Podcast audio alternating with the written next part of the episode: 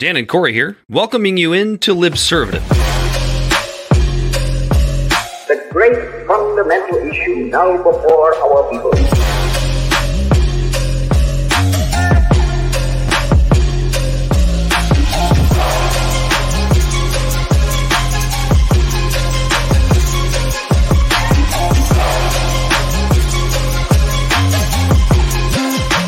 We, the people, cannot turn back.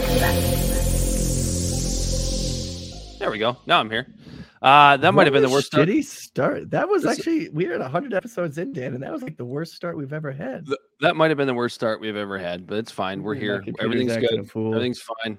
We were trying to do something different, and that's what you get when you try to change up a recipe that fucking works. Anyway, uh, he's Corey Walsh.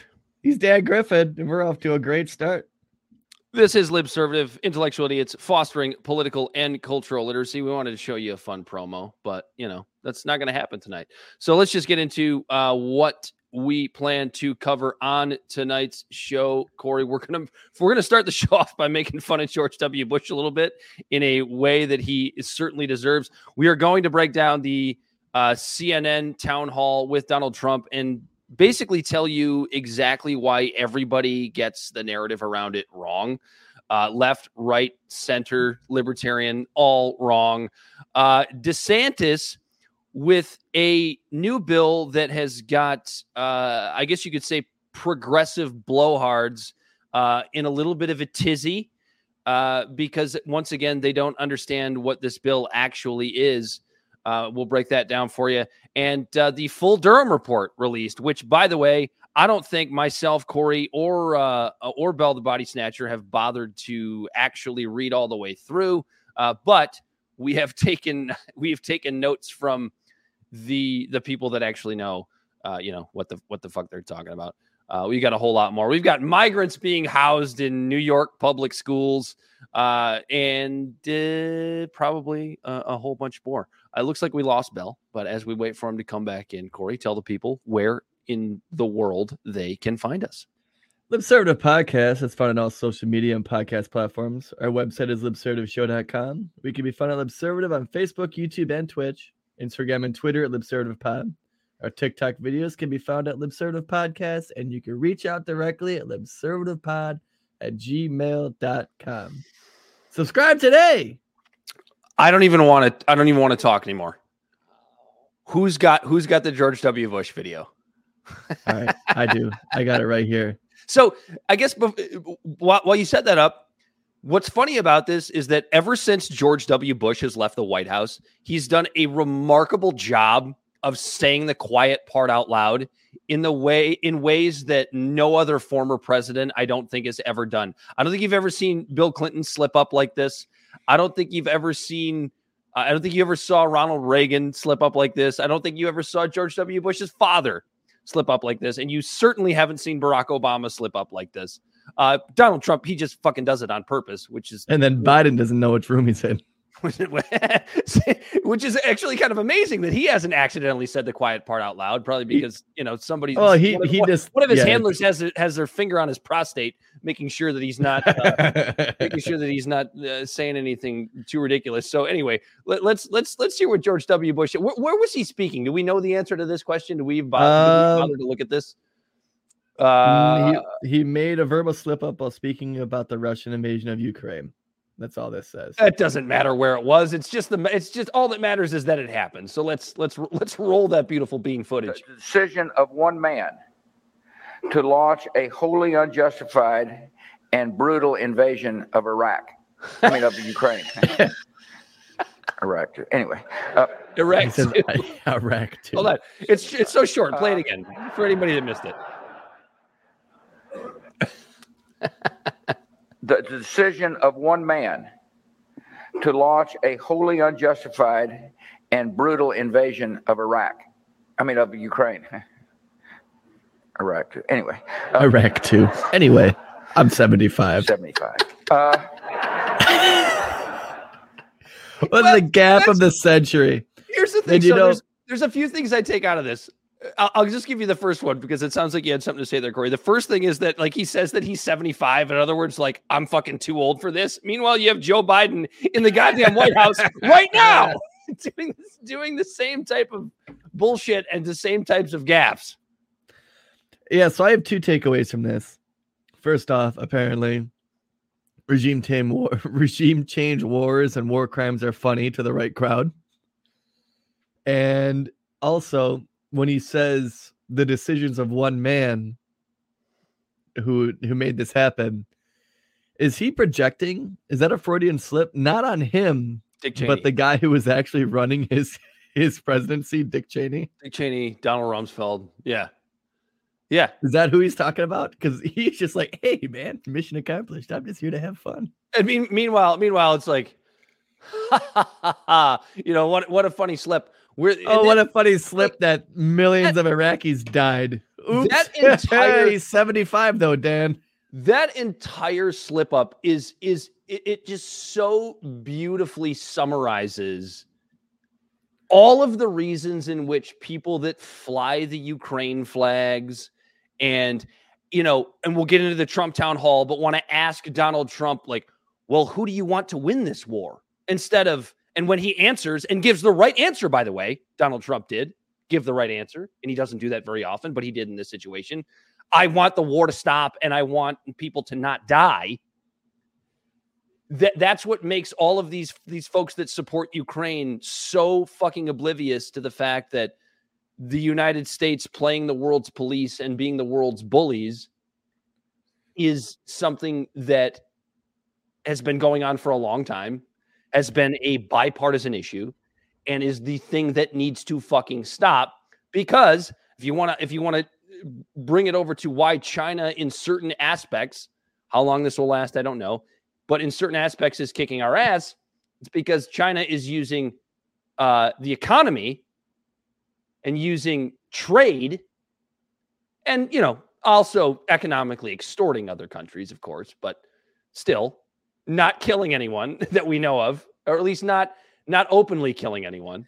Yeah, they, they you see it's they're killing people inside their borders.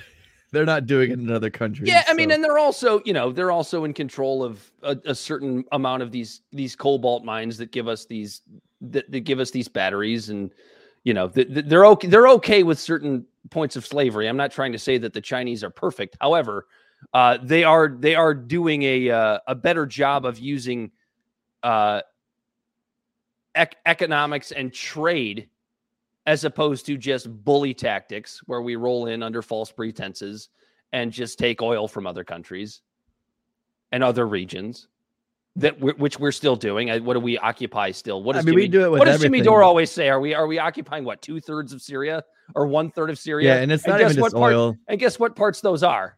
those are the parts that have where the, the oil. oil is. And it's not even just oil, it's pants. It's literally just anything. uh, I was talking to uh, Steve the Serb today at work, and I was talking about how we are trying to get like a merchandise line going and stuff like that. And uh, I was wearing a shirt at work, and he goes, "Well, you're going to have your stuff made in America." I said, "Well, that's essentially the plan. I'd like to have the fabrics made, and uh, processed, and manufactured here in America." And I was like, "Unlike this shirt." And I didn't even know who was made by. It. I just knew it wasn't made in America. And I went, "What's this tag say?" And he goes, "Haiti." I was like, "Oh, Haiti." perfect the the country that uh obama and hillary clinton when they just wanted living wages were like no and then they said no that ain't happening we want go. our cheap levi's George W. Bush making it remarkably apparent what uh, what and how the United States operates on a geopolitical scale. And you know, before those of you that hear this and think that somehow Corey and I are anti-American, it, it's it's quite the opposite. Uh, let's listen to a couple episodes yeah, being that we are Americans, we want to hold our fucking government accountable. oh yeah that's Because what the constitution uh is has afforded us it's almost our duty But that makes us, Pu- but that makes us it, it's the duty of makes american us Putin citizens. puppets, though, Corey. We're Putin who, puppets. who says that the the establishment or anybody that watches Rachel Maddow. That's I mean, we're just we're just Putin pup, Putin puppets. what Uh, you drinking over there dan I am drinking tonight uh, a, a, a a relative staple on the show. I think at this point, I'm drinking the Jack Daniels uh, single barrel rye. Uh, one of the better products that the Jack Daniels distillery has ever put out, in my opinion. I still have not tried their bonded Tennessee whiskey yet. I got three buddies that are all whiskey drinkers that all keep telling me try the bonded, and I have not gotten around to it yet. But I think maybe I'll do that next week. I'll go get I'll go find a bottle of the bonded, and I'll bring it in, and uh, we'll we'll crack it open live on the show. But for tonight, the single barrel rye from Jack Daniels is what is in my my little taster glass here. Your little, your little, what is that? What glass is that called? The snifter or whatever it is. I forget. I don't know what the fuck. I call it my taster glass. Oh, there you go. That's a good name for it. I'm actually over here feeling a little hype, Dan. I'm feeling a little, little spry. I uh downed a Red Bull before the show. Well, about an hour before the show, and then during the uh pre-show uh preparations, I've been drinking some soft parade. If I feel like it took you a while to read that can, like you forgot what you were drinking. I didn't know what word I wanted to say after pre-show. My lethologica. That and I'm also well, this might be the explanation, but I'm also drinking some moonshine and not the bullshit moonshine you buy at the store that just says moonshine on the label. This is uh copper still untaxed. uh, It comes in one of these bottles. liquid that I don't have any in my house whatsoever. I don't have any of it. If the ATF is listening, Was it made by Uh, Corn Pop? It wasn't. It's we shall we shall call him Corn Pop, so he doesn't catch a case. but it's pretty good. I want to get a hold of some and try to age some. so you're you're drinking real, you know, illegal moonshine. Not the IL part. No, it's real tax I don't tax think it's I moonshine. don't I don't think it's illegal to possess the moonshine, Corey. I'm just I'm just saying. I think it's just illegal to to uh, uh, distribute. Dan, I don't want to get waterboarded over fucking 10 ounces of moonshine. I'm wondering where I got it from. Yeah, that's when you know. That's when you know the ATF has nothing to do when they're coming when they're coming to your house When they're Trying to- waterboarding Corey. trying to mo- mo- waterboarding you over your white lightning. Uh, we do have a couple. We have a couple lightning. updates. We have a couple updates before we move on. Uh, first of all, Daniel Penny, uh, the Marine that uh, is, I guess, being charged for the responsibility uh, of the uh, death on the New York subway uh, just a couple of weeks ago. He is uh, he's been charged with manslaughter, uh, and I look at this and I go, that kind of makes sense, right? Like I'm not I'm not one of these people that you know. If you listen to this show long enough, you know I'm not often supporting law enforcement, but from a constitutional and legal perspective, you know he was responsible for the death, even if it's accidentally. Uh, so you know it makes it makes sense that he's charged and uh, going to trial makes sense. And it's going to be up to the prosecution to prove that you know daniel penny was responsible uh, in that situation. So that's the update. I don't know if you have anything to add to that corey. No, I don't, but it's interesting because even uh I, I like I like how the narrative is swiftly moving away about it being a race issue. Even uh what's his face on Twitter, Brian Krassenstein or Cransantine or some blowhard that's on Twitter. uh he actually said he goes this isn't ultimately like he in one tweet he said something about how this isn't definitively immediately a race issue because and it's, it's basically on par with what i said last week i don't think it's a race issue at all just you put Yes, two I- idiots I, I don't want anybody to call me out. It, it, it, I- I feel like people listening uh, may, may have noticed that I wasn't saying Jordan Neely's name. That's not wasn't on purpose. It was actually slipping my mind. Jordan Neely uh, is the man that uh, Daniel Penny is accused of being responsible for his death. And look, at the end of the day, it makes sense. You know, it'll go to trial, and it's going to be up to the prosecution to prove that Daniel Penny was responsible for Jordan Neely's death and that it wasn't self defense of himself and and also the defense of others, you know, on that subway car.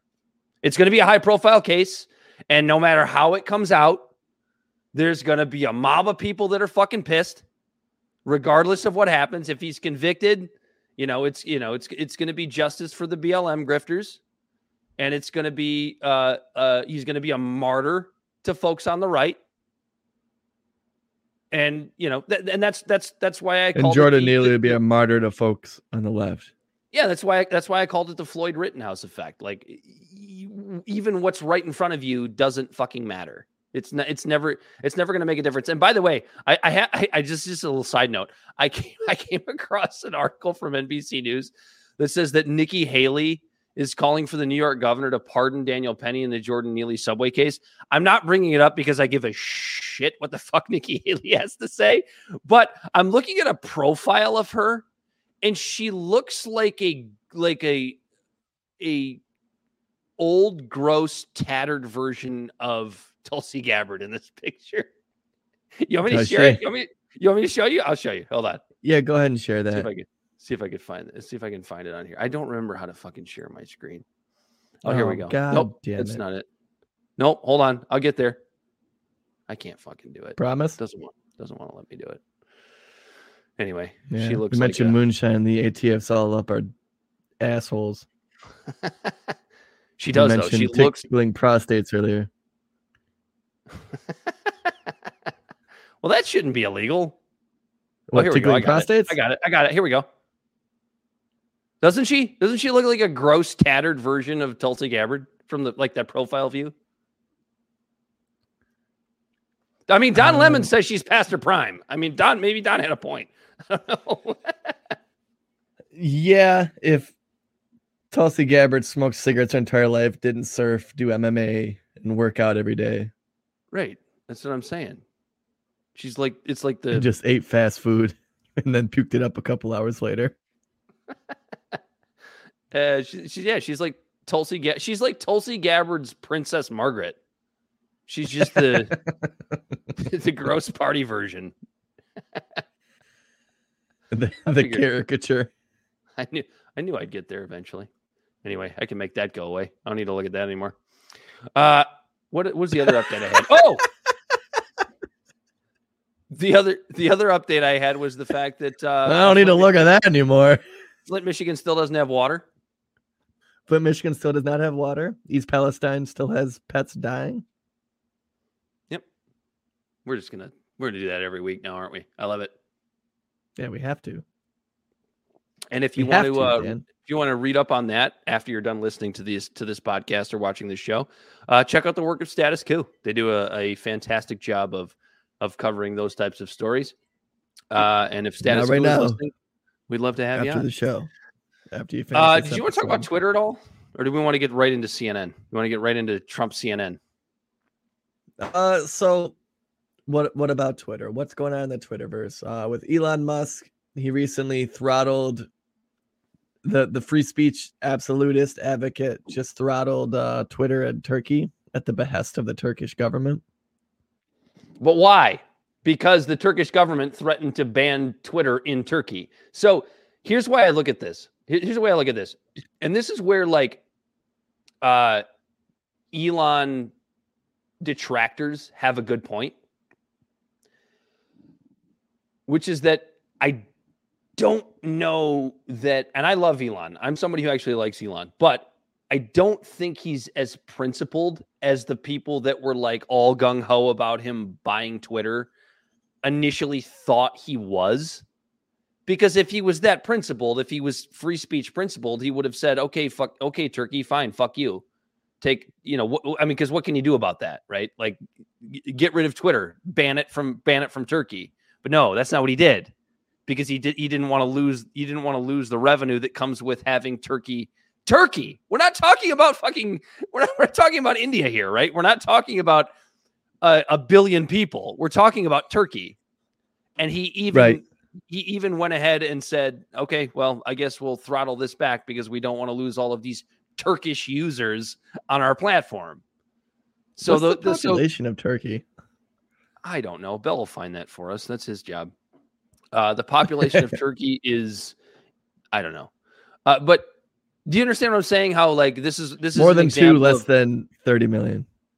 this is uh. This is an example of of Elon detractors kind of being right about he's not really that principled. He's Would really agree not. with that? Yeah. Oh shit. Turkey has 84 million people. 84 million people. Uh yeah, that's not that many. I mean, grand- I would say grand- maybe 10% of that uses Twitter. Yeah, in the grand scheme of things, even if they all used it, even if they all used it, 84 million people, you're gonna you're gonna go away from your your principles of, of free speech so that you don't lose those 84 million users, Well, thank God he's got a new CEO in charge. which we haven't looked into and we're not gonna talk about. But that no, was we haven't looked into her. I just know she was like a CEO of like some mainstream media corporation. Wasn't it NBC Ah. or something like that? I don't know. But maybe she I left because she was disaffected. We uh, and to be clear, for those listening and watching, we have no clue. what the fuck 18 we're talking about. million users in Turkey. 18 so for 18 million people elon musk abandoned his principles And there's what, like 300 million or 400 million that use Twitter, like active users of Twitter. bad move something elon like bad move bad move better start working on starlink again bad move I saw Starlink the other night, actually. I saw some satellites. I hope it was fucking Starlink. oh you would know because they're like they're literally all in a row like Yeah, there was. There was a big row of a bunch of shit going by. yeah they go for a while Uh, because I, I saw Yep. it once up in up up up in the traverse city area i saw it where it's nice you know, and up in dark Traverse City, that's where Pete Buttigieg is moving. I'm sure he's there by now Has he moved there yet? I don't know. I don't know. Let's talk about the let's talk about this this uh, CNN Trump town hall because this is this is this is the thing that the uh, mainstream media. I don't even like using that term anymore. The corporate media has made you believe is the worst thing since That has ever happened. Trump was since Trump was elected, uh, unless of course you know you work for CNN. Uh, but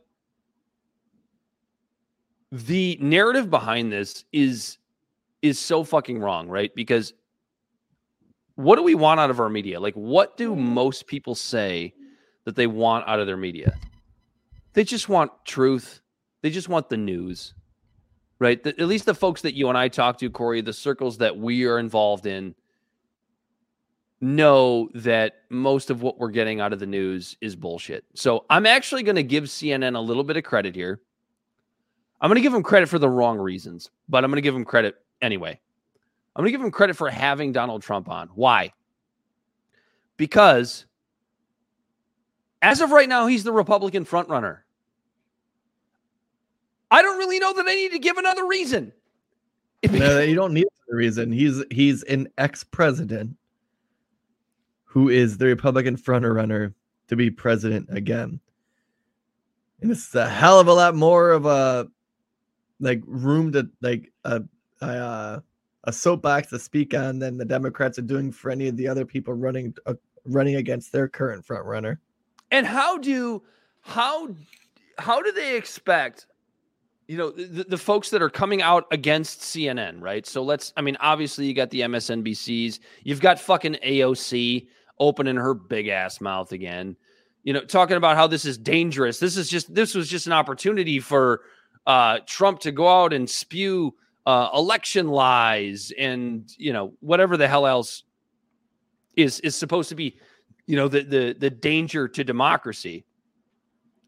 Uh but the reality is you know so so they, they talk about how you know platforming him was just wrong. Lies racism yada yada yada whatever the buzzword that you want to use is. Uh but at the end of the day he's still the republican frontrunner and if you're going to attack cnn for for having him on attack them for the right reasons okay so what are the right reasons the right You want reasons my right are- reasons? Oh, I no, I'll, I, and I'll get yours because you might have some that are different than mine. But for me, the right reasons to attack CNN for having him on are the fact that you don't bother to actually attack him on the actual issues, right? The fact that you can't ask him questions about things like the debt ceiling, like the fact that you can't ask him questions about governmental uh, or, or, or, or about corruption in his in his sphere in general. Why? Because if you did that, you would have to do the same thing. You would have to reset the entire narrative that you have put forth over the course of the last seven years. Because if you're going to attack Trump on corruption, well, you have to attack Biden on corruption. You have to attack the Clinton the Clinton campaign on corruption. So all of the tough questions that they could have and should have asked Donald Trump, they can't do that because it resets their entire narrative of the last 6 or 7 years. So what do they have to do? They have to attack they have to they have to ask him about January 6th and they have to ask him about uh you know the the the the uh, the- the- Election. uh, yeah, the the stolen election stuff. You know, all, all the stuff that nobody. I'm sorry. At least the circles that I that I am in, and I'm not in like super uh analytical fucking circles. Like these are just regular human beings that are my friends that I play golf with on Saturdays. They don't fucking care. Nobody Right. cares. That's the reason to attack CNN, not because he was on their network. Go ahead. You're absolutely right. That's kind of what I was gonna get at. Is uh the reason why I'm pissed off at CNN is they literally just clouded up an hour and a half. Well, actually, no, it wasn't even an hour and a half. It was slotted to go for 90 minutes, and it was like an hour and 12 I minutes. think it went like think. 70 minutes. Yeah, something like that. Yeah. Yeah. and uh, they cut it short actually. Um, they and CNN was in charge of the conversation. You know what I mean? They were the ones that were at the helm of where this conversation was going to go. And instead of asking those like good questions, real questions, all they did was just ask him about his best hits that everybody knows the fucking answers to. Do you think the election was stolen? He's like, Well, yeah, I think the election was stolen. Oh, how do you feel about January 6th? Oh, well, I had no part of it. And there was good people out there with big hearts. Oh, how about Jean Carroll or whatever her name is? Oh, I don't know her. And like those were like basically the three big things that filled up the whole goddamn show that everyone knows the answers to, which made the whole lipstick liberals lose their fucking mind over as if it was the first time they fucking heard this shit.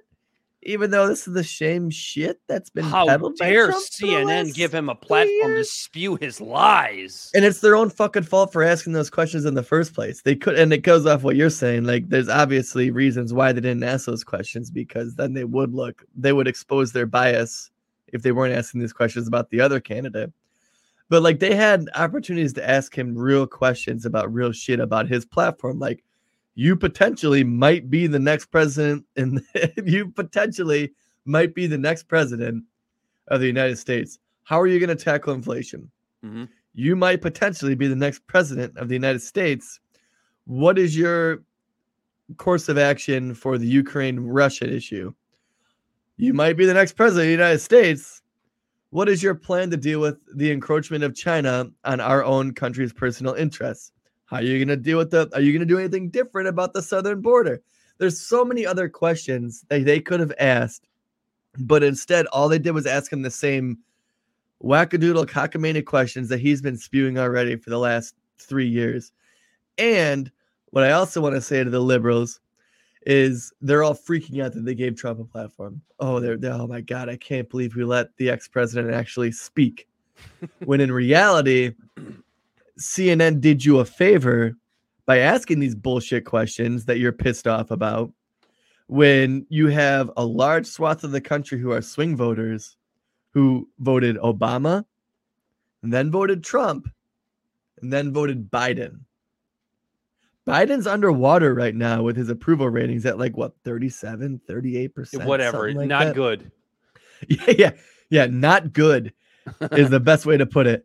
And all they did was solidify anyone who was on the fence about not liking Biden, who's in that uh 70 or 68% who doesn't like Biden, who might be on the fence, like, "Ooh, you know, my pocket, you know, Trump was a piece of shit, but my pocketbook looked a lot better under Biden.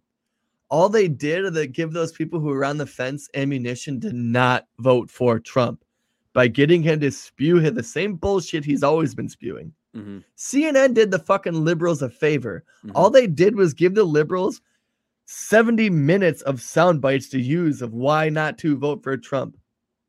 But instead, they're freaking out. And instead of just letting this guy say what his bullshit that he's saying and thinking that Americans are smart enough to make decisions for themselves, as evidenced by the 2020 election, they want just no censorship. Bam, silence them. Don't let them talk. Well, and that's just it, Corey. So like when you have when you have publications like WAPO or you have MSNBC or you have you know people like AOC coming out, and what what do they always do? What what what well do they always go back to? Right? They always go back to the same well of Trump is a threat to democracy. When what CNN actually did was institute fucking democracy by Like, having yeah. a man by having a man on. Now, did they do it in good faith? No, they did it for No, ratings. as evidenced by the questions they asked. They did it for ratings and they got ratings, not ratings that really actually matter, but they did bump CNN's ratings a significant amount for what CNN is. It was still garbage. It was still trash. Not not a lot of people watched it, but they they just keep going back to this threat to democracy well. And nobody's buying it anymore. Nobody's buying it. Because like people like me, I've mentioned on the show, but if you're a new listener, I'll say it, I'll say it again and I'll say it a hundred times a hundred times again after this. I had TDS for a oh, solid yeah. four years of my life. I mm-hmm. had Trump derangement syndrome. I can admit that that that was the case. The man scared the shit out of me, and I was right there with a lot of these fucking limousine liberals with their with their you know luxury beliefs about how you know he was going to tear down the country. But you know what?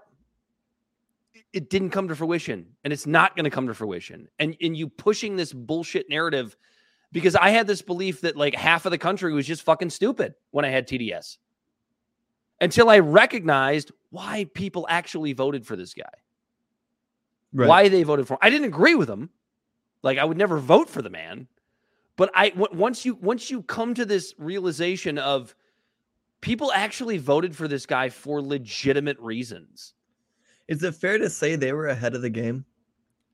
the people that voted for trump the first time Yeah.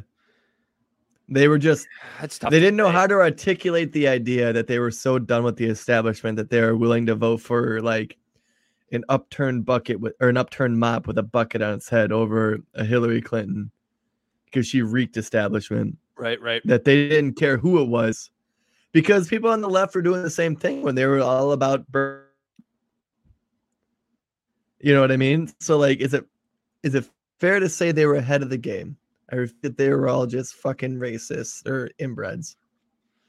I, I see. I don't know that that's true, and and because and I'll say that because you brought up. I mean, a large swath of his was, you know, like I'm not going to use the term deplorables and put people in baskets. right, right, right. I know what you mean. He Like, did have shit on the- voters who were like that, but I don't. I don't. 80 shit on million. Americans aren't fucking inbred idiots. You know what I mean? A lot I of them are I self-serving say they were interests, but- necessarily. I won't say they were necessarily ahead of the curve because we did have Bernie on the Democratic side, and I, I feel like the. But he was painted by left and right wing media as a socialist. I was. It was. I was going to say. Trump had a way to kind of get around that. Eh, like Tr- Tr- Trump was. Trump's just a better marketer. That's why he was. That's why he was. But but we've talked about this before, Corey, and we've talked about this with other people that we've had on our show. Like the reasons that people voted for Bernie are actually very similar to the reasons that people voted for Trump. Like the Bernie people, establishment. Bernie Bernie people and the Trump people, at least in 2016, maybe not so much in 2020, but definitely in 2016, the Bernie people and the Trump people actually agreed on a shitload of things. A lot of things. And so, you know, Bernie just fucked up and ultimately cucked out to the establishment. Trump was never going to do that. Even if Trump had, even if Trump in 2016 had not gotten the president, uh, the the the uh, the the Republican nomination, like say somebody else had beaten him out. I don't know who would have done it, but say I don't know, fucking little. he wouldn't have endorsed him. I know where you're going with Right, that. He wouldn't have exactly. No, ex- absolutely not. He would have absolutely not endorsed them. He would have called them cheaters. He would have called them liars. He would have do- gone out of his way to make sure that whoever that Republican nominee was Didn't win. was disparaged in, in any way that he could. And Bernie, what did he do? You know, he just he just went along with it. We he got to stop. politicianed out. We got to we got to stop Trump at all costs. So Yeah. that's why I wouldn't say they were necessarily How'd that work, curve. Bernie? But if Bernie and Trump people had realized that they were actually on the same team, you know what I mean? In 2016, how much different would things be now? Bernie was the only one that Trump threw bones to. Do you remember all that? Yeah. It probably hurt Bernie because how hardened the hyper partisanship was in that election. Yeah, but Trump didn't do that in good faith. Trump did that because he No, hated no, no, no, Hillary. no, no, no, no. Yeah, don't don't misconstrue my words. Yeah, yeah, yeah, yeah, yeah. But like he did. He was like, "Look what they're doing to Bernie." Yeah, yeah. It's, it's, that's absolutely right. So, like, look, Isn't it funny watching him flounder about abortion right now? who's that? Trump? Trump. He's trying to tout how he got Roe v. Wade overturned, but when they ask him about like About uh, abortion bans, he's bill? like, "It's a, it's it's it's a it's a negotiation now. That's what I want." He's, "I just want the negotiation," and like now, uh, the Susan B. Anthony uh, Organization for Right to Life or whatever is like not endorsing Trump. So all, so all, all thirty people in the country who want an outright ban on abortion are like, "Well, we're not voting for Trump now." Oh, yeah. You know, that was a bad move. That was a bad move on Trump's part. I think he'll be fine, though. He's going to be fine. He's going to get the nomination. I don't think Uh, like it, it's it. That's the thing that's about Trump, man. That's so. It's so weird. He just has a pulse on the nation.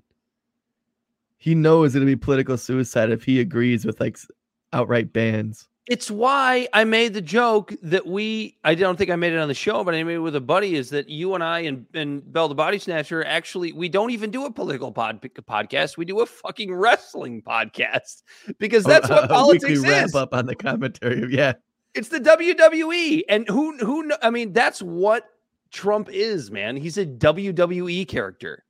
he literally was. You know that, right? I know that. Yes. Yeah. In fact, here, here in Detroit at WrestleMania, I think in what 2006, he was it was that the time he shaved Vince McMahon's head? Yeah. No, like he's Yeah. he's he's a he's a WWE character, and like he He's a gets it, and that's what, What- politics is, and it's it's it's entertaining, but also really sad.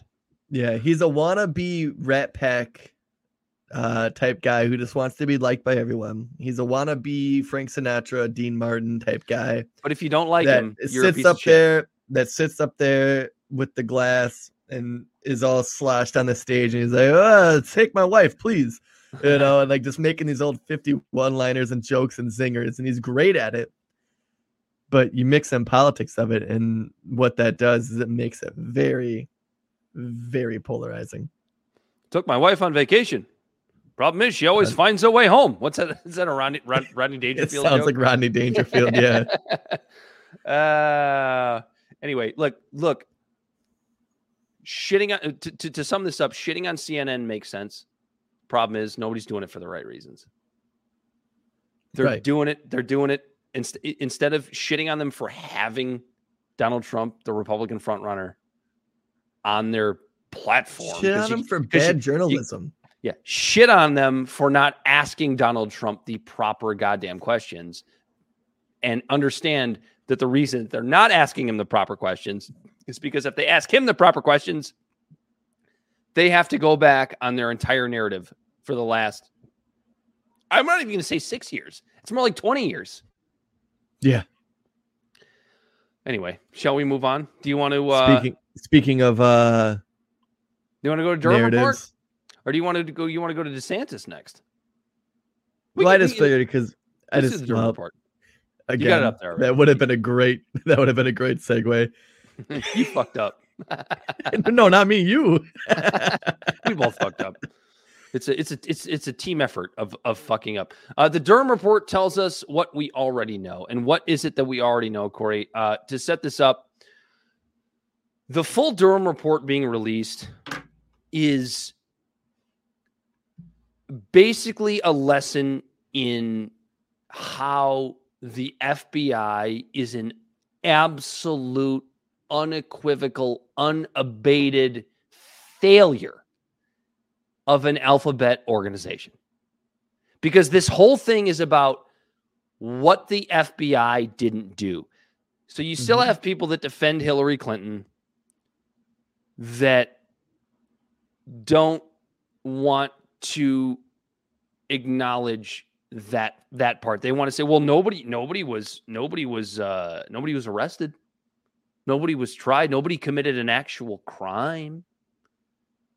And if like if that is your standard for what is right and wrong when it comes to the law for the establishment, we're all fucked. Right. Go ahead. I have a little uh little like summary written basically real quick, and it's uh the Durham report released by Special Counsel John Durham on May 12th, 2023, is the report that is about the origins of the FBI investigation into Russian meddling in the 2016 election. The report offers criticism of the FBI, finding that it caused severe reputational harm in its handling of the case, which was seriously deficient at key spots. Durham wrote that the FBI embraced seriously flawed information that fell short of the agency's own principles regarding objectivity and integrity. Basically, the report came out and said that the FBI just straight up botched this and it was politically motivated. And the FBI actually admits this in a roundabout way, saying that they that, that since this happened, they implemented corrective actions to make sure such abuses never happen again. No heads are rolling. There's no shoe dropping on the ground. There's no big reveal. The FBI is just quietly cowering in their corner, going, "Oops, oops, we made a mistake." So We- let's we- talk we about flubbed." let's talk about why this is an issue and why and what what it is that the FBI did not do because that's essentially what this whole fucking report is about. Um, I give credit to uh, the folks over at Counterpoints for for for for summarizing it for me because I didn't really have a way to to put it, but yeah, that's exactly what it is. So let's let's let's talk about this. So let's talk about how the FBI not even bothering to analyze intelligence. Didn't even bother to analyze actual intelligence. Let's talk about how the FBI uh, opened a full scale investigation without speaking to the person who actually provided the information. Okay, that's number two. Let's talk about how there was a failure to investigate the so called Clinton intelligence plan. Corey, have you heard about this one yet? That have to do with uh, Steele dossier? A little bit. So hold on, I have it here in front of me. Uh, this is from Matt Taibbi's group, uh, uh, Racket News. Uh, so here we go. Uh, the Durham report was highly critical of the FBI's startling and inexplicable failure to investigate the so-called uh, Clinton intelligence plan. Ooh, shit! I lost my spot. In late in late July 2016, U.S. intelligence agencies quote obtained insight into Russian intelligence analysis unquote alleging Hillary Clinton approved a campaign plan to stir up a scandal against Trump by, quote, tying him to Putin and the Russians hacking of the Democratic National Committee, end quote. The CIA, the then CIA director, John Brennan, thought the information was important enough to brief the president, Obama at the time, Vice President Biden at the time, Attorney General, the Director of National Intelligence, the FBI director and senior and other senior officials. On September 7th, 2016, U.S. intelligence officials uh, forwarded an investigative referral to James Comey and Peter. Is it Sturs Sturzak? I don't ever know how to, I never know how to pronounce that guy's name, but the two have uh, said they don't recall hearing about it. Numerous others at the FBI were informed about it, and the report said uh, the report concludes the FBI, quote, failed to act on what should have been, when combined with uh, incontrovertible facts, a clear warning sign that the FBI might then be the target of an effort to manipulate or influence the law enforcement process for political purposes during the 2016 presidential election. Yeah, it's it's just it's a mess. It's frustrating. and what really pisses me off about it is how they just went after this on a whim. And I was mentioning this again to Steve the Serb uh, today at lunch at work. Uh, we know Trump was a piece of shit. He wasn't a great president. All of that stuff, right? Good day to you, fellow intellectual idiots. If you're this far into the show, we're guessing that you probably like it. So we'd just like to ask you to hit pause, and on whatever platform you're listening, just leave us a quick review. It really does help us grow and gives us an opportunity to bring you even more great content in the future. And we'd also like to ask you to just press that share button and just send this episode to one friend that you think might be interested in our line of conversation. The best way for podcasts to grow in the sea of millions of podcasts really is through word of mouth. So every little bit helps, and we appreciate you all. So let's get back to the show. For three years, he was on a back foot claiming, oh, witch hunt, witch hunt. And the same shit just drove away the divisiveness in our country to where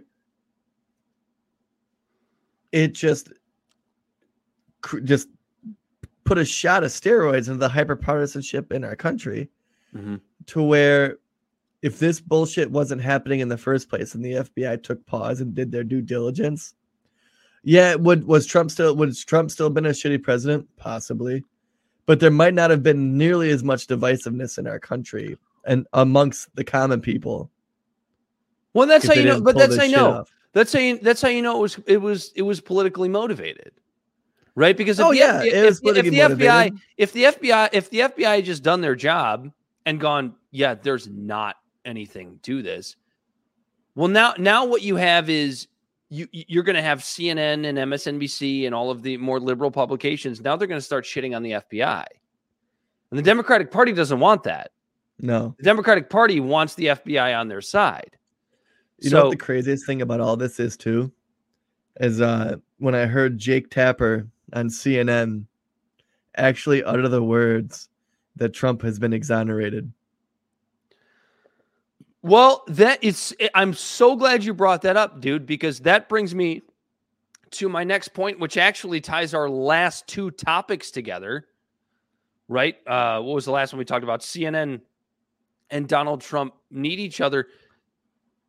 Everybody wants Trump to be the nominee. At least the nominee. I actually have a conspiracy that some actually want him to be president again. Be- why? Because Trump is a moneymaker. He's a Oh, yeah, money maker. He is going to bring you ratings. He is going to he's he's he's going to give he's going to give the the limousine liberals a, a, a new excuse to take to Twitter and the internet and have something to write about and shit on and they they love him. They Right. love like him. do you remember Facebook like 2016 to 2020 and then how it just stopped when Biden came in? Yes. Facebook, all the social media was just fucking lit. when Trump was in office. Yeah. Oh, dude, I used to get so fucking aggravated with him. And I'm not I'm not putting myself above myself because I'm sure if he was president again, I would again just get so fucking aggravated with him. Yeah. And you're absolutely right. Like it's it would it would honestly it would make our show a hell of a lot easier. Yeah, we- we'd have some fun. We're gonna have a blast if he's president again. But that's just it, right? Like I, I don't I, I I really think it might be that simple, right? Because people want to break it down of like like these, you know, in the into these weird little conspiracy sectors, but it's like I mean, Trump is just like say what you want about the guy, and we say what we want about the guy. All the He's- time. He's great for business. I mean, is it, it can it is is it possible that it's really just that simple? That he's just great for business? He's great for He. CNN, he's great for MSNBC, he's great for Fox News, he's great for the Washington Post, he's great for the New York Times, New York Times, he's great for a dumb little show like ours. I mean, how often oh do we yeah. talk No, about he's him? he's like great. anytime great he's, even business. mentioned like for example like just the polarization about it of like how the left versus right actually talks about it when the durham report came out politico who i think is honestly does really their due diligence to be like nonpartisan uh their headline is takeaways from the durham report on the trump russia probe washington post comes out with opinion the durham report is is a damning indictment of the fbi and the media. Wall Street Journal comes out and says, Opinion why the Durham report matters to democracy. And then you ready for this? The Atlantic. What makes the Durham report a sinister flop? the New York Times. After years of political hype, the Durham Report inquiry failed to deliver.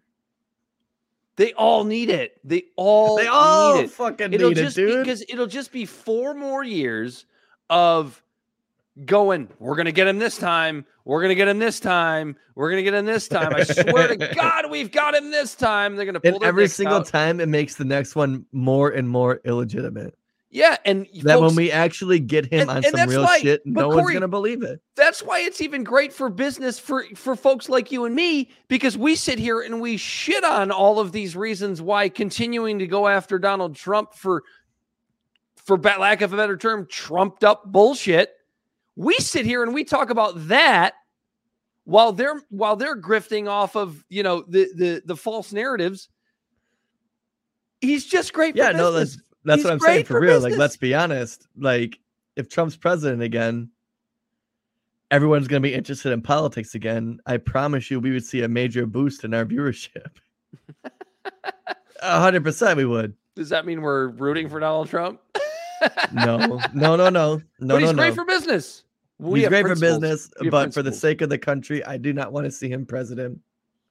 But that's dude, it's so funny. Like but I don't want to see Biden, fucking dementia Joe, that's why if it's the be two of president them, again either. we're just we're just gonna sit back and watch the world burn on this show. And so I, we we hope that you as listeners will join us. Uh, but if it is a Biden Trump uh, election in uh, in 2024, which let's face it, that's what we're looking at right now. Uh, we're Corey and I and and Bel the Body Snatcher. We're all just gonna sit here and watch the world burn, and we hope you will join us for every salacious, sexy, tasty step of the way. I, I mean, the, I mean the way. I mean the la- the last thing I have to, to sum this up about you know whether you're talking about the Durham report or whether you're talking about you know RussiaGate from the very beginning, or whether you're talking about P tapes, or whether you're talking about uh, you know false uh, stolen election claims, whatever thing you want to bring up uh, about Trump, uh, the limousine liberal media always likes to point out the fact that Trump has the ability. Actually, you know what? It's not even the limousine liberal media that does this. It's mostly it's mostly folks on social media, but it's that Trump always plays the victim. And I read somebody that said that today, and I and I really I gave that statement some thought. Trump always plays the victim. And I came to this conclusion. Trump always plays the victim, you know, witch hunt, witch hunt, right? You know what I'm talking about. Uh, because people like were involved with this weird investigation with the FBI, or whether it's CNN or MSNBC or WAPO or or the New York Times, they give they continue to give him the ability to play the victim. I'm so glad you said that because as you were saying this and leading up to your statement, I'm they just keep thinking, feeding like, it to him. The reason why he plays the victim is because the mainstream media gives him the fodder, the uh, where he has the ability to be the victim. They just keep feeding it to him. It's like it's like when you keep responding to a troll online, like you just keep feeding the trolls, and they just they don't stop because you just keep feeding it to them. And that's that's what that's what the media does like- Trump. They just keep feeding Yep, and it's like uh the show What We Do in the Shadows. The one guy, it's it's all about like it's a documentary about vampires, and one of them is an energy vampire. And what he does to get some extra energy boost is he's in his in his room and he has like eight laptops laid out, and he just trolls people online. He's like, "Yeah, I don't get as much energy from this." He's like, "But I fuck with people." And when they call you a dumbass, he's like, "I know you know you got them." And that's literally what's happening with Trump. They're literally just giving him the fodder to play victim. How about his number one competition, Corey? Who DeSantis? Yeah. DeSantis's new fun bill. Fun? It's not that fun, but it's Dude, not that I- big of a deal either. 2016 Corey want to slap the shit out of 20 the, the wiser, more mature, smarter 2023 Corey. When I say I would prefer a Trump over DeSantis. you know what? I would say the same thing. I would, yeah, I would 20, 2015, 2016, Dan would slap the shit out of, out of 2023, Dan, because yeah, DeSantis is a problem, uh, and a bigger But in a than sneaky Trump. way. A sneaky way. So And I'm curious. I'm curious how you feel about this because uh, Bel gave us the info yesterday. I can't remember what the fuck this bill was called. Bel, I hope you The still Protections of. Medical Conscience Act. All right, Corey's on top of it. Uh, but it's being And dubbed. this'll- It's being dubbed the "Let Them Die" bill by uh, you know the activist uh, uh, Twitter folks, uh, because essentially what what the what the left is telling you is that this is a bill that is going to give doctors permission to not give uh, patient care to the LGBTQ community in Florida. And yeah, that's true, but right, there's a huge but to to this. So um it's it's weird because it's a bill that kind of expands the rights of uh healthcare providers where they can say based on religious reasons or whatever reasons that they're not going to ethical, provide moral. Yeah, whatever it is. they're not going to provide care to certain individuals. The way it's being portrayed is that it's it's it's only bad for like the trans community. And But I would disagree with that. And I have a good example of that. But first, I'm going to read this little summary I have right here. how long is this going to take? Because I got to pee. The Protections of Medical Conscience Act of Florida authorizes. I'll jump in if I'm not back. Okay. The Protections of Medical Conscience Act in Florida authorizes healthcare providers and healthcare payers to opt out of participation in or payment for healthcare services by conscience based objections without discrimination or threat of adverse actions. The act requires healthcare providers to notify patients and their supervisors or employees of educational institutions in writing when such healthcare providers decline to participate in a healthcare service. The act also prohibits boards and the Department of Health from taking certain disciplinary actions.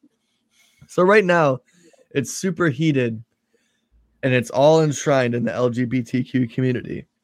But when I read this, you know, like we always try to train our brains to play the devil's advocate and stuff because that's what we try to do on our show. And the first thing that comes to my mind when it comes to an idea of this is uh, genital mutilation when it comes to um, certain sects of religions who decide to cut off the clitoris of women. Yeah. Yeah. What's up, Bel? First time you're on the show. First time, long time. Yeah. First time, long time, long time listener. long time listener, long time contributor. I see uh, old baby boy Bert in the background over there. Oh yeah. For the people that are just listening, uh, I'm about to be having Bert on a special series on the show called uh, Bedtime Ballads with Bert. Um, Sorry, my teeth But yeah, exploded. but yeah, you you don't have your wireless headphones on, Dan, so you didn't hear what I was saying. I did. But uh, fine. It's it's fine. It's great. Uh, what I was saying basically is playing the devil's show. advocate for this bill. Uh, is right now it's enshrined like, because the hot topic is the LGBTQ community, Right. but this conscious, this conscious uh, objection that you can have without repercussions from the Department of Health. I think about uh, genital mutilation. Interesting. Interesting. It's Right? not an angle I it's not an angle I had thought of. So you're thinking because about, we always try to play devil's advocate and what who this bill would help. Well, we because we had we had one of those cases here in Michigan just a few years ago. Um, a a Muslim doctor conducting basically chopping off the clitoris of young Muslim girls under the under the guise. Or was it here or was it Minnesota? I don't That know. was Michigan. Was it here? Uh, so uh, that's a that's a that's a really good point. That's interesting. I hadn't, I hadn't really thought about it that way. this what this does is it it allows doctors to have the breathing room to go hey no i can't do this where in the in in america the healthcare field is literally driven by profits and money to where it would ultimately have to be like That's a not what you meant by genital mutilation. I just brought up something that was something you hadn't even thought about. what do you mean? you were you were going at it from a from the perspective of a doctor could go, no, I'm not going to perform that uh that Procedure. transgender surgery uh on that particular Oh yeah, no, that's that's that's the narrative that's behind it. But what this bill ultimately i- doing is doing is giving doctors or the people that are paying for procedures and stuff to go, yeah, I'm not going to be a part of this based on moral, ethical, or any sort of reason like that. Now, granted, this bill from DeSantis in Florida absolutely is in bad faith, and it 100%. absolutely is about LGBTQ, the LGBTQ community, which is 100% wrong, in my opinion, when it comes to people just trying to live their life and whether or not the government, daddy government, is trying to uh, influence their day-to-day livings and their personal liberties and things like that. But this bill is giving doctors and the and the people who are paying for the uh, not even procedures but paying for the practitioner to do any of this to have a pause and go no no i'm not okay with this without a repercussion from a bureaucratic institution like a department of health Mm. Yeah, there's so I was gonna ugh, God, I can't believe we're both playing devil's advocate on a fucking Ron DeSantis bill. Uh, but here oh we no go. DeSantis can suck my dick yeah, and I don't mean that and I don't mean that hyperbolically if he might. It's, up, it's I, I actually would it's, it's actually really funny. Can I just it. can I just throw a, a, a little side tangent on on this a little bit? So I had, I had a really interesting, uh, fun, uh, entertaining political conversation just about a week and a half ago with an old camp friend that I hadn't seen in a long time, uh, who happens to be a not only Jewish but also homosexual. And he, so he's you know he's a pretty liberal guy as you would expect. Uh, but we had, I mean, we talked for probably two and a half hours about various stuff.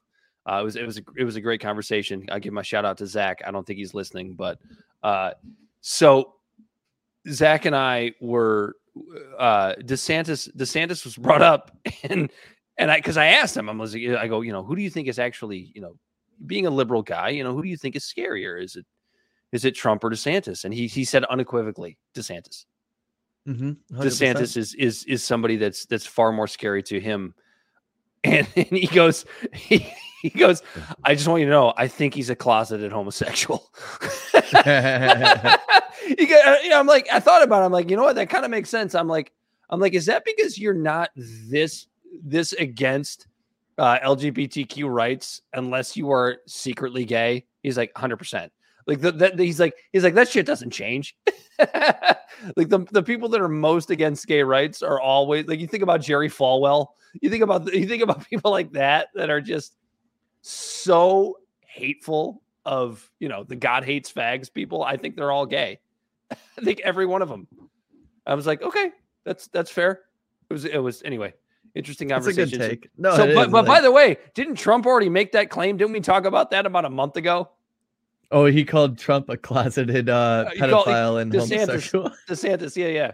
He's basically like you can't take him seriously because he's a fag. no, and that's a good point because like when I think about it, um you know, like there's so many things like now at this point we're 3 years away from the Trump presidency. And I would like it if anyone who watches our show or listens to uh point me out where I'm wrong. I don't think Trump had any serious policies he tried to implement against the LGBTQ community. I mean, outside of the only thing he really did was appoint conservative Supreme Court justices. But Yeah. even that, as a liberal, you have to look at. And I had this conversation with my gay Jewish friend Zach that I hadn't seen in a long time, and I did not expect him to agree with me on this, being as liberal as he is. Amy Coney Barrett. Mhm. Amy Coney Barrett. I think he, if so, so my buddy's point was that he he he thinks that Trump underestimated what a constitutionalist she was, and uh, that kind of sounds like a like a a liberal you know, a gay liberal making excuses for it, but it's like, no, I, I don't know that it's I don't know that it's that simple because Amy Coney Barrett has been so, as we've talked about, so much better than we ever thought that she would be from a constitutional perspective. Yeah, and so I actually a, uh, like her a lot. I never, th- I didn't think I would like her, but I do.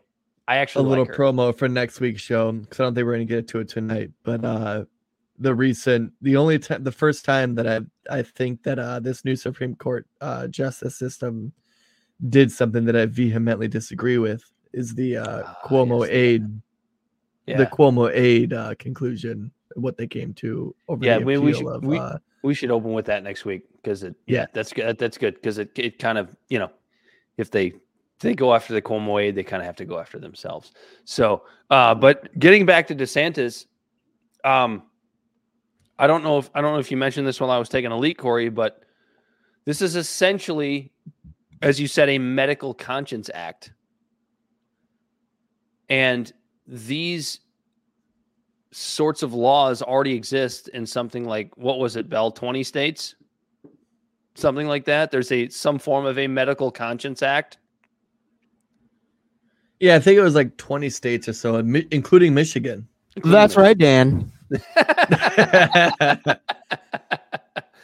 yeah. th- th- so so th- this law is not that different than certain laws that we see in various other states, including including liberal states, including purple states. I consider Michigan a purple state. It's Uh, 100% purple. and uh, we love living here because it's purple. It's fantastic. Uh, but the, the the right to deny medical care based on your own morals that's not abnormal. Now, like you said, Corey, it's it's not that Ron DeSantis is doing this in good faith. We know that it's it's hundred percent to shit on the LGBTQ community. But I think if you're a member of that community or you are a more liberal person, like this law is not it's it's very much like Roe being overturned, right? So like Roe being overturned, it's sent back to the states. We're seeing more and more that abortion, at least in some form, is supported by the majority of Americans. Uh, at least abortion rights in some form are sup- are supported by the majority of Americans, and I think we see that a lot when it comes to doctors and uh, these these these acts that allow them to act on their own moral authority. For, at the end of the day, how many doctors in the state of Florida do you think are going to turn away LGBTQ care? Right? They first of all, they make money on it. The insurance company makes money on it. Like it's not just going to be a situation. Are there going to be a few doctors that are going to be like, "Yeah, fuck off. I hate fags or whatever." Sure, they're going to do that, but there's going to be another doctor right down the road that's probably better that will be happy to take care of you if you're a member of the LGBT. Yeah, because let's be honest, the doctor that says that is probably like 75 years old. And Yeah. I probably wouldn't want him working on my body anyways. he's gonna die soon anyway. Who cares? Like it's you know it's kind of how I feel about my neighbor next door, who bitches about the way I cut my grass. Uh, actually, I feel bad. We I feel like she might be dead. I haven't seen her in like three weeks, You just look for flies in the window. dude. I'm not kidding. Well, her son lives with her, so hopefully he like cleared the body out or something. Neither of them are clearly listeners of the show, the Conservative Podcast. No. Do we have anything else? Do we have anything else we wanted to get to? You want to get to the Um, migrants in schools in New York, and then we can, we can end on that. We can, or do you want to let that one marinate to see the fallout? I we guess can, we, we could. can touch on it. We can Yeah, touch let's set it up. Let's set it up, Corey. so right now, uh, I'm gonna play this video. Um, that's basically giving you the premise of what's going on right now in New York. Because basically, what's happening in New York right now is a bunch of migrants are getting shipped up to uh, New York, and New York was propagating itself as a sanctuary city. Well, now that it's actually a sanctuary for migrants to go, a lot of people that live there are pissed. Now to the ongoing asylum seeker crisis in our area. Another night of families demanding a new plan from the city instead of housing people inside school gyms. Here is what we're learning tonight. At least 20 schools are now on a list of possible shelters. This comes as Mayor Adams renewed an executive order that rolls back some requirements of the city's right to shelter law. There are now more than 65,000 asylum seekers in the city, and as many as 15 more busloads of people could arrive by the weekend. CBS 2's Ali Bauman spoke with more parents and students tonight who begged the mayor to find solutions somewhere else. Parents packed into PS 172 in Sunset Park Tuesday night to voice their frustrations about the city's plan to house asylum seekers in the elementary school gymnasium. We work and we pay taxes, and our taxes are going to people that we don't even know. Fifth grader Daniel Argueta brought a sign that reads, It's a learning environment, not a shelter. It's really different from to, to being near strangers. I guess if the migrants are going to stay here, I think it's safer for my child to be home. Laura Tapia feels housing people in the gym isn't fair to the students or the asylum seekers. I come from a immigrant parents. A bigger space, a safer space would be better for them as well. Families have also been protesting outside PS 188 in Coney Island, where people are already being held inside. And Mayor Adams is now looking at 20 school gyms citywide to potentially turn into migrant shelters. These are self-standing gyms that are not inside the school buildings. Everything is on the table as we continue to get this influx. With more than 65,000 asylum seekers having arrived in New York, City Hall says it's already spent $1 billion on the asylum seeker crisis since last July and estimates spending $4.3 billion by June of next year. The city owns various buildings across the city, leases millions of square feet, and you know we also have a enormous amount of commercial space that's currently available for for rent. Murad Awadeh is director of New York Immigration Coalition. So if we really wanted to put our heads together and move this forward, schools would be the last choice here, and I don't think that we're at a place like that at this moment. With more asylum seekers expected to come this week, the mayor also extended an executive order loosening the city's right to shelter law. So that would allow the city to put homeless families with children up in group settings instead of in their own rooms. From Sunset Park, Brooklyn, Ali Bauman, CBS 2 News. And so, so here's here's here's the hold on. Here's here's the first thing that frustrates me about that. First of all, uh, even our according to Mayor Eric Adams, even our little banner here is is inaccurate because these are self-standing gyms. Whatever, they're not attached to the school buildings. So I'll make that correction uh, right no, here. but the kids the can't show. now go use the gym. Understood. Understood. So like, they, they- so, but I look at this and I go, you already have an unbelievable homeless problem in the city of New York. If you're going to give these gyms away to have people sleep in them, why would it not go to them first? And I think that's what makes the more conservative sector on the on the migrant issue most frustrated and i understand that frustration So this is gonna piss you off a little bit more, Dan. go ahead we do have a housing crisis in New York.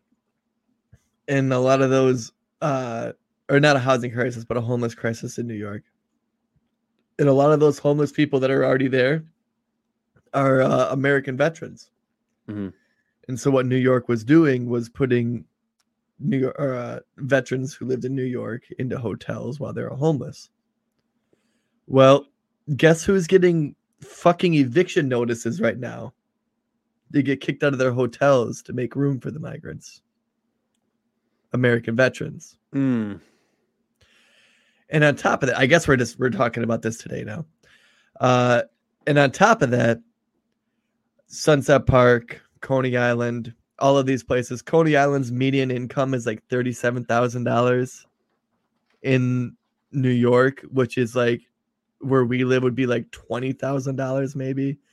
Uh, New York's median income in the city of New York is seventy-seven thousand dollars, but it has like a hundred and between a hundred or a hundred and fifty percent higher cost of living than other places in the world in, in America. So a hundred percent of if you know seventy seven percent or seventy seven thousand dollars at a hundred percent more would be an average income of around like thirty five forty thousand dollars. So we're talking about poor income like neighborhoods who are now having their schools where their kids go to gyms not have access to that. oh yeah it's not going to be it's All not going to be it's not going to be the rich kid schools All because, and now I don't want this to be misconstrued that we're anti-immigrant at all, because you and I are both 100% immigrant. But this is again No, we're not immigrants. We're, we're. Americans, but we are for immigration. No, but we're 100% for immigration. Yes. Yeah. Thank you. Thank you for fixing that. But this, again, is just a band aid on a bullshit issue that is happening in our country because of the chickens coming home to roost, because of things like a war on drugs and things because like toppling governments in Central America and things like that. I recently heard, I think it might have been RFK in his long form uh, interview. It was either RFK or on Counterpoints. Costa Rica is the only country in Latin in South America that America didn't fuck with and invade. that was RFK Jr. Yeah. And Costa Rica is one of the only countries that doesn't have a bunch of immigrants coming from to our country. This is all happening because of bullshit America did with their imperialistic uh, tendencies in South America and Latin America. Well, that's just it. That, that's why. That's why, like, neither party. border, and instead of fixing the problem at the border and doing like we said, hiring immigration judges, finding a way to expedite uh, getting people citizenships in our country, because people who come here and do it right, it still takes them roughly a decade Mhm. to become an American citizen. which is And now we just have all of these asylum seekers on the border, and we're just putting band aids on them by shuffling checker pieces around a board Mhm. or just sending them into camps where we're putting children in cages, which apparently isn't a big deal when Biden's president, but when Trump was president, it was a big deal. It's a big deal for both. And it just pisses me off that we were able to figure this out when we didn't have AI, we didn't have computers, we didn't have surveillance systems, and we didn't have uh fucking digital fingerprints where people have a track record of the last hunt fucking 10 years of their life on social media and we're able to just bring these people into the country no problem. And now all of a sudden it's an issue because it's a fabricated issue because it's a political issue because it gets fucking votes whether either whether you want these people here you vote democrat and if you don't want them here you vote republican when there's an easy way to fix it. But when it's fixed it's one less thing that's an easy low hanging fruit stump speech to concentrate on Yeah, and that's in you know say what you want about RFK. I wanted to talk a little bit about his long form interview on uh, Breaking Points. Uh, once you once you're finished with the show, I hope you will go check that out. Um, one of, and there there are a few things I vehemently disagree with RFK Jr. on, but one of the things that I certainly agree with him on, obviously, are Ukraine, but also immigration and the fact that neither party actually gives a shit. Right? It's all it's either open borders, 100% open borders, flood them all in, let them all in. We got to be humane about this and let them all in, or build a fucking wall. Those are the two solutions to the border crisis when the actual issue with the border is the fact that the United States is responsible ultimately for the fact that these migrants want to get here in the goddamn first place you know, because we are the ones throwing in puppet governments, trying to overthrow various uh, various Central and South American governments because they don't fit our you know neoliberal worldview or neo neoconservative worldview. Which pick one doesn't matter. Uh, and the, and the the whole reason they're there in the first place at sitting at the border is because of what we did to begin with. yeah But nobody wants to tackle that problem. right All we want to do is tackle how we either get them in or keep them out. Yep. Dan, um, what I'm going to do real quick, it's almost like a little bit of a pivot because it's, it's a uh, a topic we didn't have on the board tonight when it comes to the debt ceiling, right? Mhm. And we're talking about how we, we need to either raise money or cut the budget because the debt ceiling is approaching quickly, right? Mhm. We have 11 million illegal immigrants in this country right now. Imagine if we, I mean, it might not fix the problem, but it might make it a lot more easier to shuffle around a couple dollar bills in the budgeting scheme when you have 11 million more people just paying fucking taxes. Imagine. you know what I mean? Imagine. No, it's like Right now- I, I, I hate our tax system, and like I've got my my more libertarian views on that. And I know you do as well, Corey. But it's like with the system that we have fair now- tax. fair tax. but with the system that we have now, what makes more sense? Making it easier for immigrants to become legal and paying into the same system, the same bullshit system, but the same system that you and I pay into, or or, or paying more tax dollars to round them all up and kick them the fuck out. Dan, What I'm makes so more glad You said that because that's what I was about to get to. What makes more sense at the end of the day? Right. A hundred percent. I would rather save my money and have you let them in to do the things that immigrant workers do. I, I mean, I don't mean for this. To, I don't mean for this to sound like prejudice or anything, but I work in the food industry.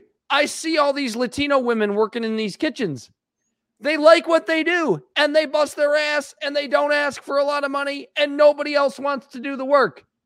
They're like, I make. So how about if I they can just do it? at. Exactly. So how about if they could just cook this delicious food that I love to eat because I do love to eat it, and and and have them pay a little bit of Dan, tax with Did it? you just tell women to get back in the kitchen? Just Mexican women. Attaboy. I'm kidding. oh man, yeah, no, it makes me so mad. It makes me so mad that like the best we got in this country, we're supposed to be the best country in the world, and the best we got uh is fucking Biden and Trump. We got RFK Jr., who's fucked up on vaccines. Yeah, that's fucked up. But I again, if it's personal opinion on vaccines is he doesn't like them, I'm okay with it as long as he doesn't try to mandate that no one gets them. And just that's like just it, how I don't want a, a Democrat to mandate that everyone gets them. So so I don't so give a shit about your personal fucking opinion on them. So that's just it, right? So when when RFK Jr. was on, we'll talk about it a little bit, I guess. So when when RFK Jr. was on Breaking Points for a long form interview, I hope everybody checks it out when they're done listening to the show. It was about 52 minutes long. It was an actual long form conversation, not this bullshit two minute CNN. Good, you're done. We got to get to commercial bullshit. Uh, the one of the things that RFK said was that he's for body autonomy. And so even if he's the kind of guy that thinks that vaccines are bad for you, and I'm not talking about the COVID vaccine, right? He's the kind of guy that thinks every Yeah, vaccine he's is old bad. school anti-vax, Yeah, he's old school anti-vax. which he's been, which But- weird but- ways a little bit crazier. But that's true. But if his if his ultimate view is that it's about body autonomy, which means, hey, if you want a vaccine, go get it. If that view comes before his anti-vax views, then I'm cool with it. And Be if I was a anti-vax all you want. campaign, if I was a campaign like manager for him, I would do everything I could in my power to Push the body pivot autonomy. to to pivot his uh messaging around that to that right there because then that would garner votes from a lot of people. And the on, and the only issue that I have with everybody that's that's interviewed RFK to this point is that they haven't. And Matt Welch from uh, from the fifth column and uh, he he he he made because he really does he really doesn't like RFK Jr. It's pretty funny. Uh, he made a good point about uh, the fact that nobody's challenging him on the fact that uh, in about 2012 or 2013 uh, RFK Jr. was willing to lock people up for things that they said. Mm-hmm. Uh, now, I'm the kind of person who thinks that like maybe the COVID regime changed him because I know it changed me. I know the Trump presidency changed me in a lot of ways, made me look at the world very differently. I'm hopeful that it did that for RFK Jr. too, but I really would like for somebody to ask him those tough questions. That's the Yeah. only thing that's missing. That's the only thing that's missing. As of right now, if I'm voting in a Democratic primary, my vote's going to RFK Jr. As of right now. But I really want to hear him answer that question. That's fair. It's very fair. Um, are we uh, you got anything else, Dan? No, we had bri- we had bribery laws, uh, stuff we can save. We had uh, uh, Bribery laws. That's a good one for next week. We had We'll Sam have to make sure we Altman that- testifying before Congress um, about AI, uh, and we had some more Bud Light stuff. But we can we can save all we can save all that. Uh, maybe we'll never get to it. Who cares? Go ahead. Yeah. Um. So, of podcast is found on all social media and podcast platforms. Our website is libservativeshow.com, and you can be found at Libservative on Facebook, YouTube, and Twitch. Instagram and Twitter, LibservativePod, and our TikTok videos can be found at Libservative Podcast, and you can reach out directly at libservativepod at gmail.com. Subscribe today because that is what today. Colbert, Oklahoma is doing because those Mhm. numbers just keep going. Shout out to Colbert, Oklahoma. Another shout out to and then uh I uh this might work now. I'm gonna give the uh the our uh premiere of the promo on the show. is it gonna work now? I think so. Go for it. It's not working. It's still not working, is it? Why is your audio not working? I don't fucking know. Look at those handsome devils on that screen, though. Look at those hands. You say, look at those handsome devils. Yeah, you can tell I'm hammered. Did we both look hammered as shit? Um, anyway, look for the fun gonna be on the promo. Share it with your friends. It's gonna be out there. I'm gonna drop it this weekend. We lost I Bel, was- by the way. Yeah, he said that uh, he had to go. What? Yeah, he had to go be a father. I'm glad. I'm glad to see he could be with his kids. Yeah. Anyway, So what we've been also trying to do real quick is uh at the end of the show, what what are you consuming, Dan? I am not consuming anything because I am so ready to watch golf all weekend long. It is the PGA Championship. The LIV players are involved. I got money on the line. I'm a golf junkie. I've been watching the Golf Channel. I've been watching who who has a chance to win, who's got a wrist injury, who's got a dick injury, who's striking the ball well at Oakmont in New York. If you're there, uh, we love you. Uh, yeah, PGA Championship coming up this weekend. That's that's that's been that's been my focus outside of this show. Just the PGA tour. I got issues, man. Like I when major championship golf comes up, I'm gone for the whole weekend. Like that's my whole life. it starts at 7 a.m. tomorrow morning as we record on Wednesday, May 17th at about 9 p.m. I'm gonna be I'm gonna be uh paying attention to uh which one of those guys that swings those goofy sticks uh has the lowest score over 72 holes. I also have uh Dan hooked on another little hobby of mine. I think maybe. I ha- I brought uh Dan out disc golfing. Hey, I've played before. I just hadn't played in 14 years or 15 years or 37 years. Whatever the 37 years. whatever the number was. I'm gonna try this one more time.